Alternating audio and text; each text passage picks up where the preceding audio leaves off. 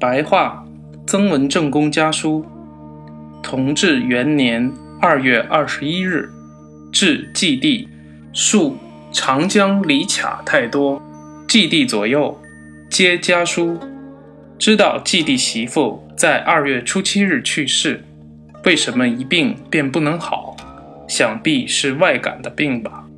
弟弟向来心怀不太畅快，又听了这种不好的消息，想必哀伤不能自已。只是弟弟的身体也不强壮，还是应当抱达观态度，节制哀伤，保重身体。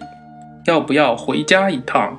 等元帝到三山来，和弟弟反复商量，再做出决定。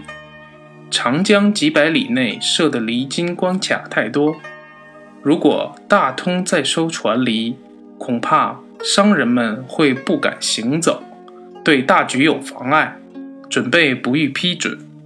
或港离局分设机构不多，准备批令改在华阳镇分设，为数较多。弟弟的所得比较丰厚，对长江水师没有交涉和争利的嫌疑，更加妥当。多多保重，制药制药。